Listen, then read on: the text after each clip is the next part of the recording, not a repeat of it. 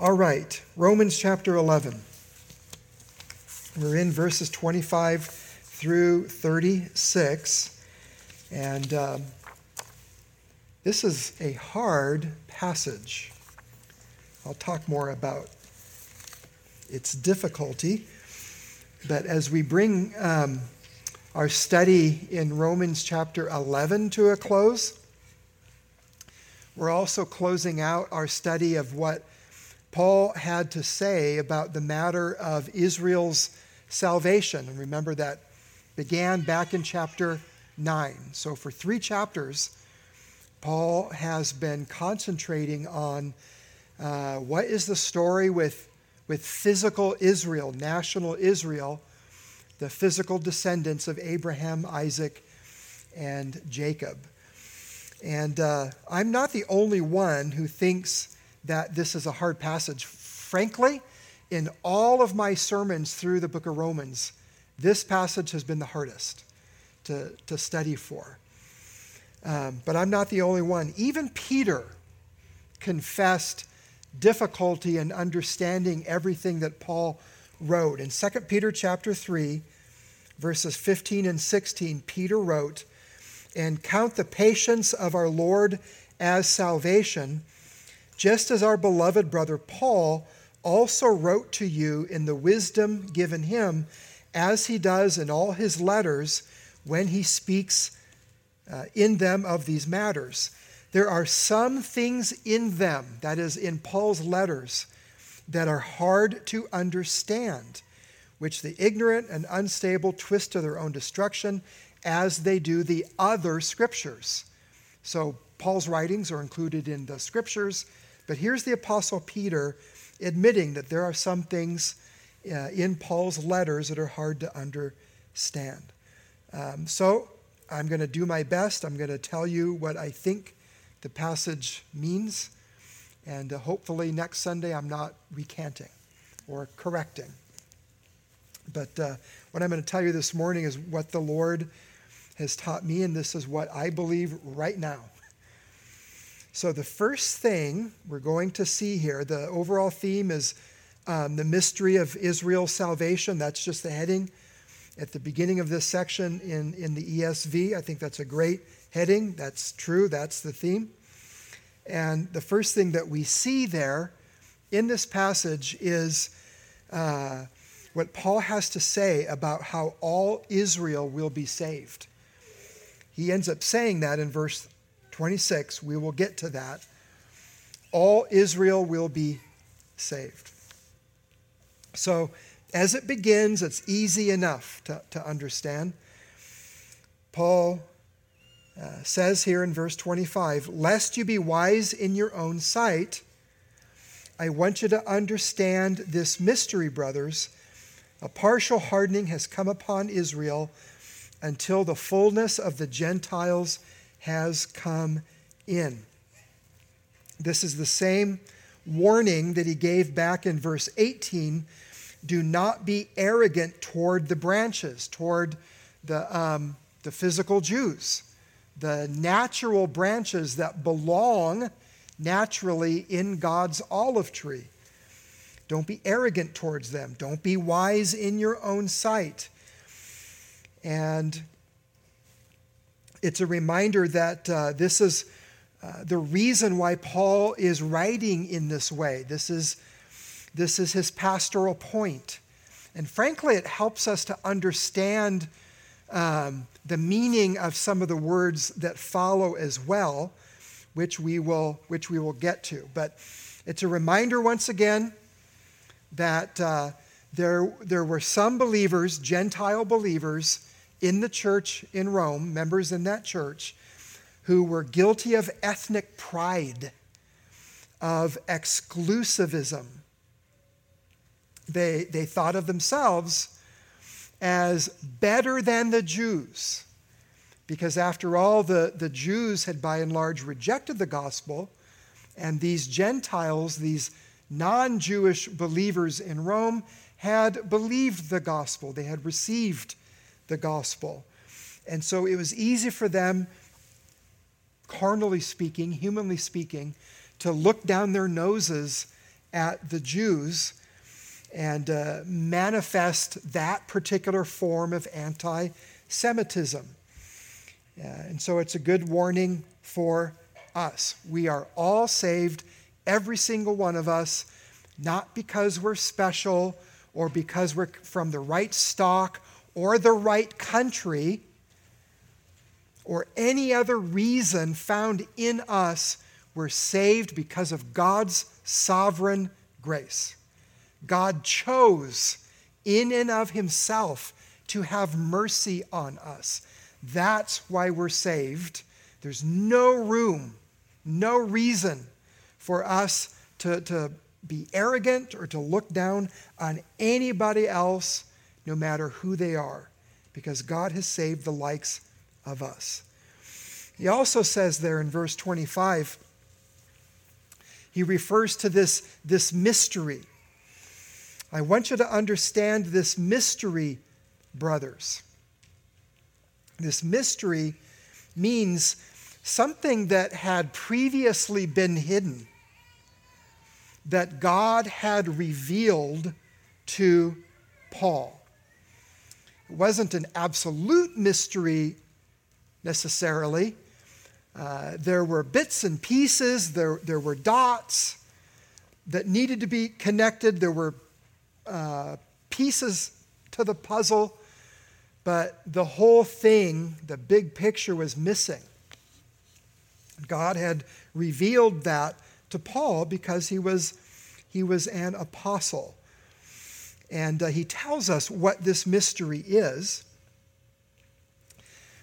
a partial hardening has come upon Israel. He had already talked about this, uh, this hardening process throughout this whole passage from uh, chapter 9 through chapter 11, and that, uh, as you'll recall, describes the invisible spiritual process by which God gave unbelieving Jews over to their own stubborn hard heartedness toward the gospel. And remember, whenever God hardens a sinner, whether it's a Jewish sinner or a Gentile sinner, He doesn't inject anything into their hearts that's not already there. He doesn't make us sin. He doesn't tempt us to sin. But He hardens our hearts in that the existing hardness is allowed to go on, to increase.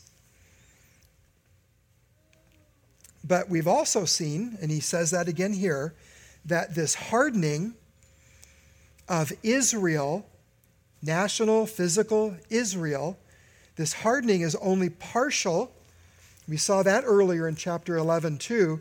There is a remnant chosen by grace. And uh, Paul himself was a part of that. He was an example of this remnant, this small minority of Jews who, in every age, including Paul's day and time, would indeed believe the gospel and be saved. That was because of God's grace.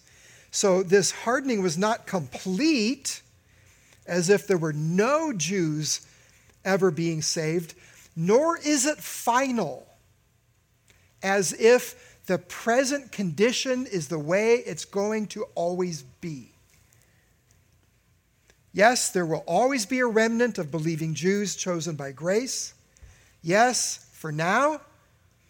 And since the gospel age began, it's been like a trickle compared to this uh, flow of Jews being saved. But there's a very strong suggestion before this time, and I think it becomes even uh, more clear in terms of a promise. But those times are going to change. God is not done dealing with national Israel. But this, this hardness of heart, this spiritual hardening among the Jews, Paul mentions it in 2 Corinthians 3 and verse 14 as well.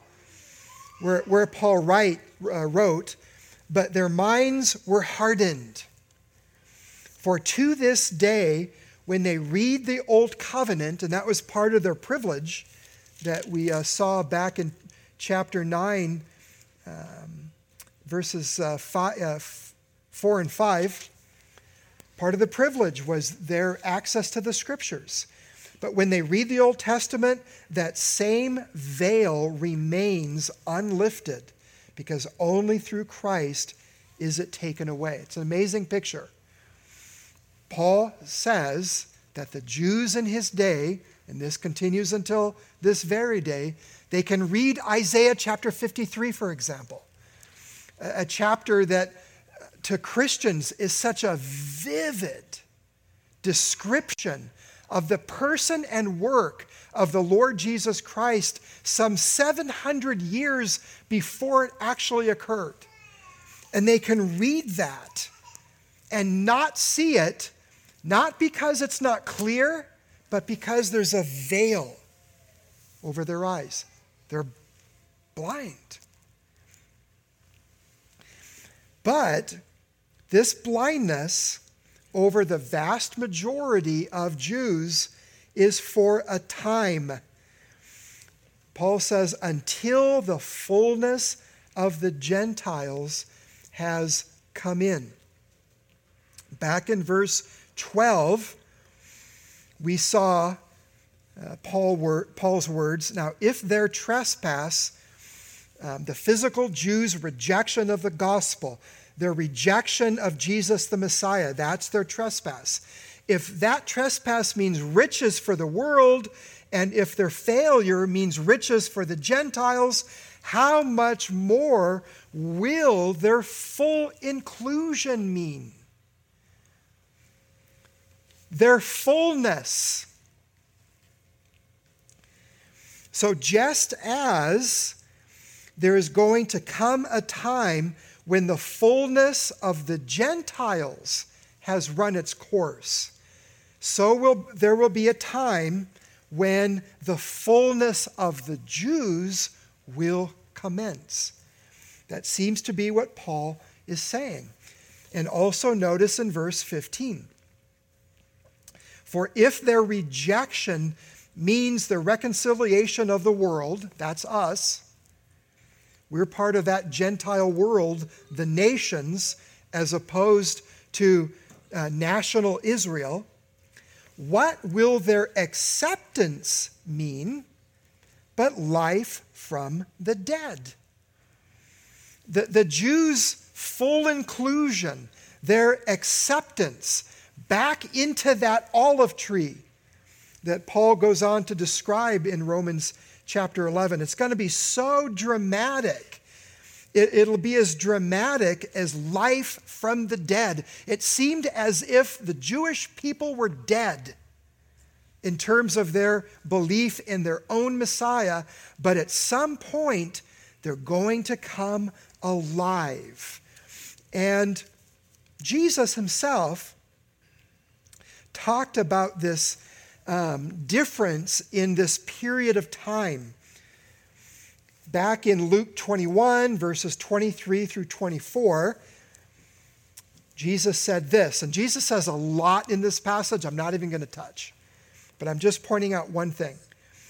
So there, Jesus said, For there shall be great distress on the earth and wrath on this people, and they shall fall by the edge of the sword and they shall be taken captive into all nations, and Jerusalem will be trodden down by the Gentiles until, Jesus says, until the times of the Gentiles be fulfilled. This is the same idea that Paul is talking about here in Romans 11 and verse 25. Jesus says, until the times of the Gentiles be fulfilled. Paul says, until the fullness of the Gentiles has come in. Then things are going to be different. Then the tables are going to be turned. Then, instead of um, Israel physical Israel being the minority of this olive tree growing, and the Gentiles being the majority, it seems that it's going to turn around. And the Jews, once again, will be the supermajority, and the Gentiles will be the minority.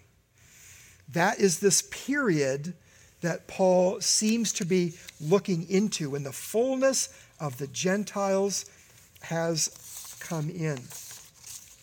So that's verse 25. Moving on now to verse 26. And in this way, what way? What he's just described to us in verse 25. This is going to continue this partial hardening on the part of the Jews, the Gentiles being grafted into the olive tree in, in mass.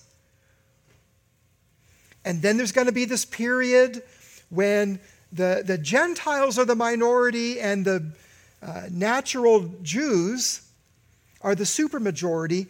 In this way, all Israel will be saved. And that statement, that phrase, is one of the most controversial statements in the whole Bible. And I could spend um, a series of sermons preaching on it, and I'm not going to do that. Um, I'm going to try my best to just cut to the chase and tell you what I believe Paul is saying there. Um, I, I have to admit that I have a lot of affinity with the idea that all Israel is basically synonymous with this whole olive tree that Paul has already introduced to us. And so, all Israel means all of God's people, both Jews and Gentiles, who are saved by grace through faith in Jesus, as illustrated by the olive tree. Now, there's a lot of truth in that in that we are the true Israel. We are God's holy nation. We are being built into uh, God's new temple. We're living spiritual stones and all of that. But I believe that Israel here in Romans 11 and verse 26 means the physical descendants of Abraham, Isaac, and Jacob. And I'd like to explain why. These, these are new covenant promises that uh, Paul goes on to mention in verses 26 and 27. So he says, As it is written, the deliverer will come from Zion, he will banish ungodliness from Jacob and this will be my covenant with them when I take away their sins. That is taken from Isaiah chapter 59, verses 20 and 21. And um, there are people, there are good Christians today who believe that this passage is looking, this prophecy is looking way forward into the future and so Jesus, the Messiah, is going, the deliverer, is going to come out of national Israel in the future. And I think that that's going too far. I don't think that's consistent with the text. We're going to see later on in verses 30 and 31 uh, that Paul does refer to his own time. But now, he says in verse 30, and in verse 31, he, re, he, refer, he says, uh, now again. So, this dynamic that Paul has introduced is not reserved for the distant future.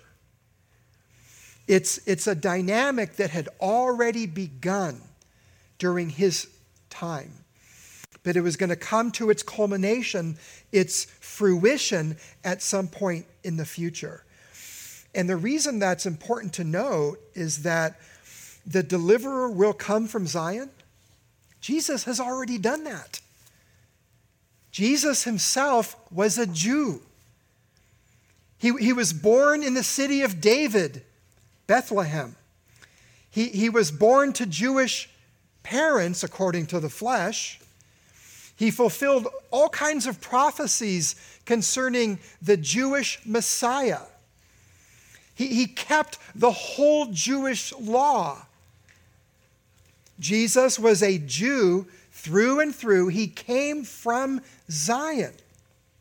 This has already happened in that sense. But here's what I think Paul is, is getting at. So, the new covenant promises they apply to all believers both jews and gentiles. In the new covenant there's no distinction between jew and gentile gentile and, and jew. And the new covenant finds its ultimate fulfillment its ultimate fruition in the end times when there's this, this massive gathering in of, of Jews.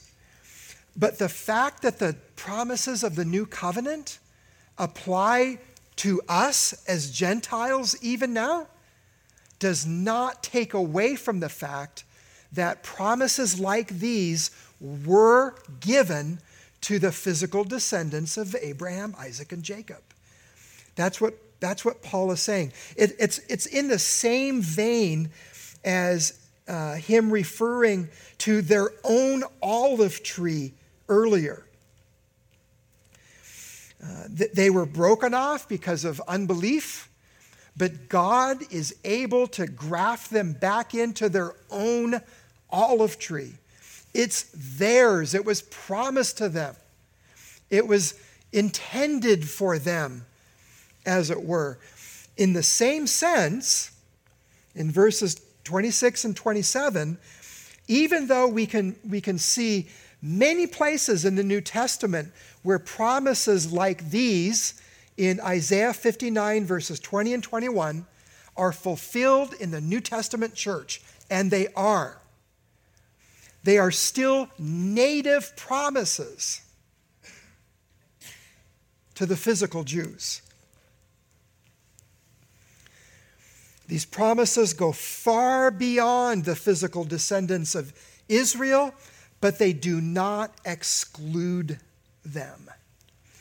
But since we're here, these verses tell us some very important truths about the new covenant, about the dual character of salvation. The deliverer will come from Zion, he will banish ungodliness from Jacob ungodliness. God is concerned about ungodliness. We're, we're, told in Romans chapter 1 and verse 18 that um, the, the wrath of God comes against all unrighteousness and ungodliness of sinful people. And that's what the gospel is um, the opposite of. And then, if you look with me in Titus chapter 2, verses 11 and 12. Titus chapter 2, verses 11 and 12. I told you it wasn't easy. Maybe you're thinking, ah, it seems easy to me. What's your problem? Titus chapter 2, verses 11 and 12. Here, the same human author, Paul, wrote, For the grace of God has appeared, bringing salvation to all people and Romans chapter 11 has taught us that all people means all nations of the world, not just the, the Jews, not just the physical descendants of Abraham, Isaac, and Jacob. To all people. Training us, believers, those who believe in the grace of God, those who have been, who have been saved by the grace of God, training us certain things not to let go and let God, not to not worry about how we live because at least we're forgiven. No, that's not what the grace of God teaches us. It teaches us to be re, uh, it trains us to renounce ungodliness and worldly passions and to live self-controlled, upright, and godly lives in the present age, waiting for our blessed hope, the appearing of the glory of our great God and Savior Jesus Christ. That, I believe, is the fulfillment of what Paul says in um, Romans 11 as he quotes from Isaiah 59, verses 20 and 21. This is the deliverer banishing ungodliness from Jacob. Now, Jacob is composed mainly of Gentiles with a smattering of Jews, but someday there'll be many more Jews. But God is concerned with much more than just forgiving us, with pardoning us. He is concerned with our godliness. He's concerned with banishing our ungodliness. God is concerned about how you and I live. And then, verse 27 and this will be my covenant with them when I take away their sins. This is mentioned in Isaiah chapter 59, verses 20 and 21. It's also, um, there's a much longer promise of this new covenant in Jeremiah chapter 31, verses 31 through 30, 34. And here, the emphasis is on the forgiveness of sins. This will be my covenant with them when I take away their sins. And what did John the Baptist say about Jesus? Behold the Lamb of God who takes away the sin of the world. Jesus did that by dying in our place on the cross. He did that by being punished, judged, condemned for our sins in our place. He, he drank the cup of the wrath of God to its bitter end. He emptied it. In that way, Jesus took away our sins. So it's really good for us to remember this dual character of salvation. There is this cleansing aspect, our sanctification, but there is this there is also this forgiving aspect our justification. Both are uh, part of this package deal of our salvation. God does both in every sinner whom he saves. So that's point number one. so let's move on. And uh, there's been a change. I changed my outline in your bulletin. Cross out your outline heading and put this up there. I think this is more faithful with the text. So now in verses 28 through 32, Paul talks to us about God's dealings with national Israel and believing Gentiles. God's dealings with national Israel and believing Gentiles.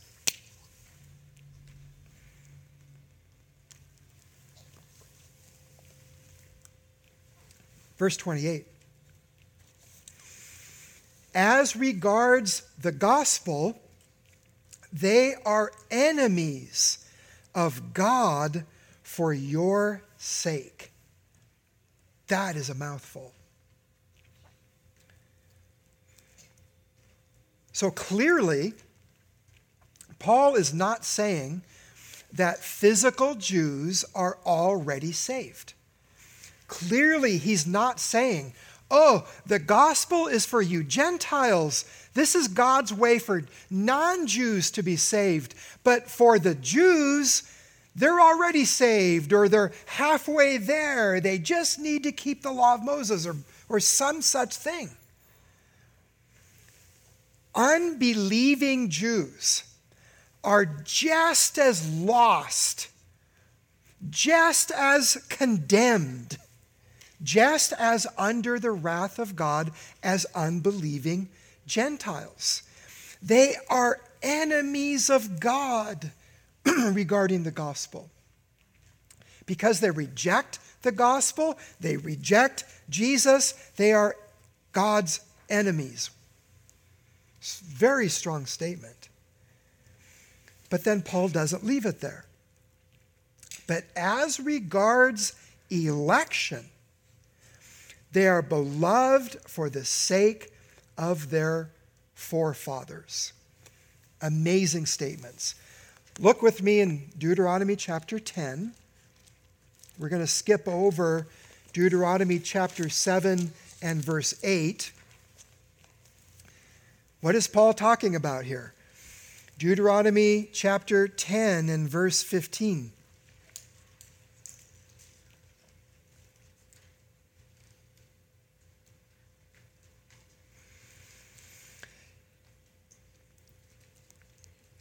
Yet the Lord set his heart in love on your fathers. And to the Jews, what does that mean? It means their forefathers Abraham, Isaac, and Jacob. The Lord set his heart in love on your fathers and chose their offspring after them he kept on promising Abraham, Isaac, and Jacob that they would, they would produce a multitude of descendants that are more in number than the stars in the heavens and the sands on the seashore. He also promised that uh, this would ultimately come to fruition in the great seed of Abraham with a capital S, the Lord Jesus Christ, and his offspring, believers by faith, but still there is this, uh, this physical promise of physical offspring because of God's love. Yet the Lord set his heart and love on your fathers and chose their offspring after them, you above all peoples, as you are this day. That's what this love is that Paul is talking about in Romans 11 and verse 28. It's not a love unto salvation. Because in the previous sentence, he already said they're God's enemies. Because of the gospel, they're, they're not saved. But they are loved, they are chosen as a people, as a nation, because of God's love and faithfulness to their fathers Abraham, Isaac, and Jacob. Then Paul really brings us home in verse 29.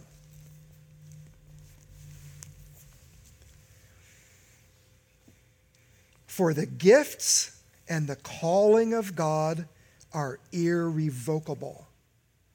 There is no getting around that. For the gifts and the calling of God are irrevocable. What has Paul been talking about this whole time?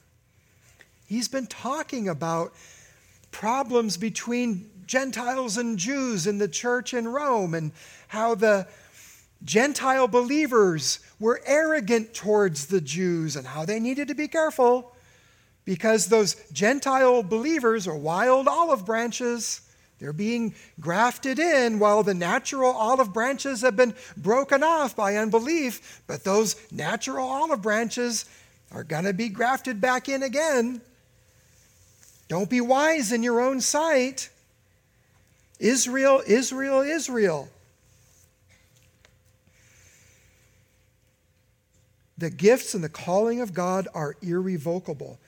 God has not canceled, God has not revoked his special promises to the physical descendants of the Jewish forefathers. That's, that's what that means.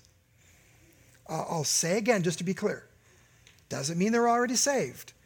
Doesn't mean they're saved by some other method or some other message. But it does mean that this will never end.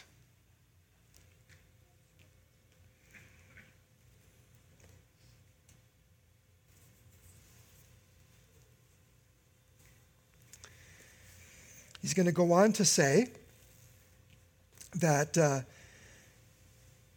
well, let, let, just listen to verse 30 and 31. he, he's still buttressing this point. For just as you were at one time disobedient to God, but now have received mercy because of their disobedience, it was because of their disobedience, their unbelief, that God broke them off as natural branches and began ingrafting the Gentiles.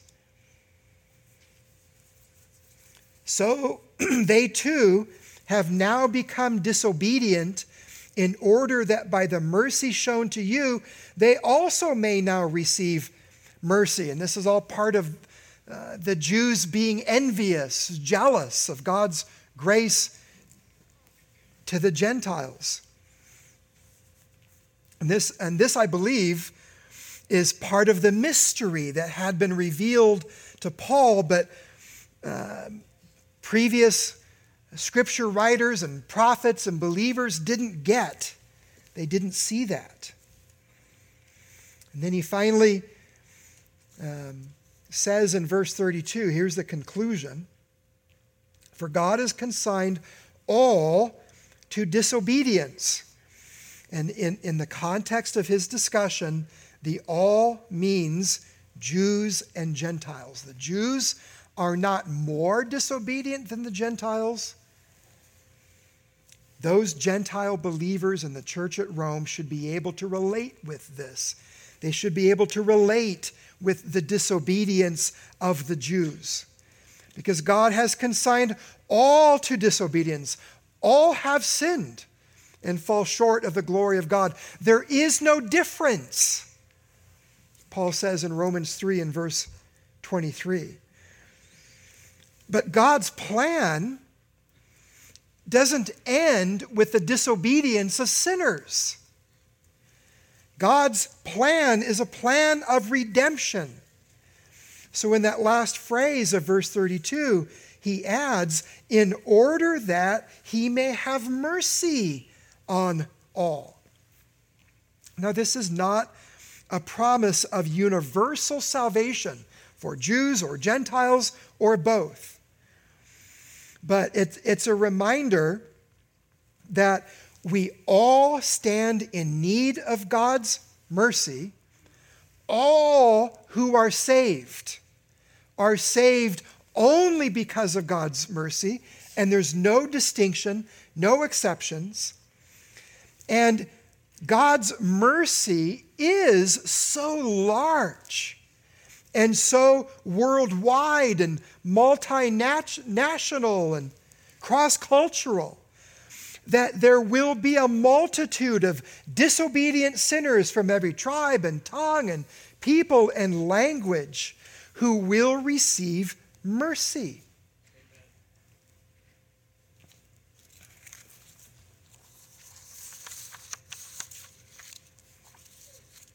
So, how does Paul wrap up this whole discussion?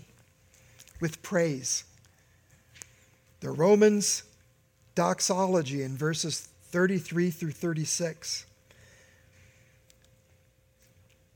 It's as if Paul is catching his breath. He just realizes what he just said.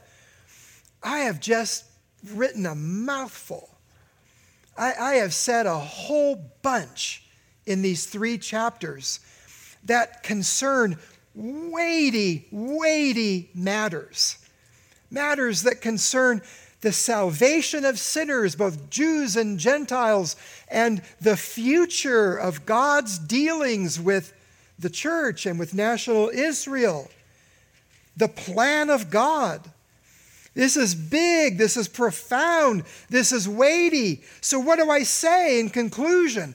Oh, the depth of the riches and wisdom and knowledge of God. How unsearchable are his judgments and how inscrutable his ways. God's, here Paul is talking about God's providential control of salvation history and something way beyond human understanding. His thoughts really are higher than our thoughts, and His ways really are higher than our ways. Then in verse, verses 34 and 35, He quotes again from the Old Testament For who has known the mind of the Lord, or who has been his counselor? Those two questions are from Isaiah chapter 40 and verse 13. And then here's a question, probably from Job. Or who has been or, uh, or who has given a gift to him that is the lord that he might be repaid? This is part of god's answering Job in chapter 41 and verse 43 in other words it shouldn't surprise us as Bible believing Christians that some of the things that God says in His Word aren't going to fit in our pea sized brains. Because no matter how smart you might be, and no matter how big your brain might be, you're still just a creature. You're still just a fallen human being. You're not going to plumb the depths of the wisdom and understanding of Almighty God. So, no wonder the Word of God has some things that are hard to understand. And then in verse 36, for from him and through him and to him are all things. This is a reminder, unless we forgot, that human salvation is not something that is within the purview of man. Human salvation is also within the grand scheme of the providence of God and the sovereignty of God. All of what God does with sinners, both Jews and Gentiles, all of what, uh, all of what God does in governing history and bringing it to its conclusion all of what God does in all of that is from Him and through Him and to Him. No exceptions. Nothing falls off His plate. He doesn't forget anything. He doesn't stop and regroup. He doesn't re engineer a new plan. He doesn't say, oh man, this ain't working. Let me add an addendum. Nope. For from him and through him and to him are all things. Everything is exactly on course. Everything is following God's schedule. Nothing is late. Nothing is missing. Everything is there. And who gets the glory for all of this? To Him, God, be glory forever. Amen. He wrote in, Paul did in Ephesians chapter 1 and verse 6, that God's plan of salvation, which is by grace, is to the praise of the glory of God's grace. We can take no credit.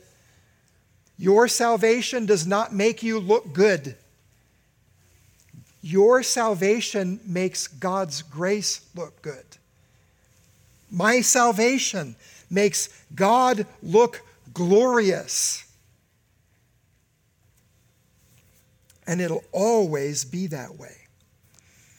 So, real quickly, some quick takeaways.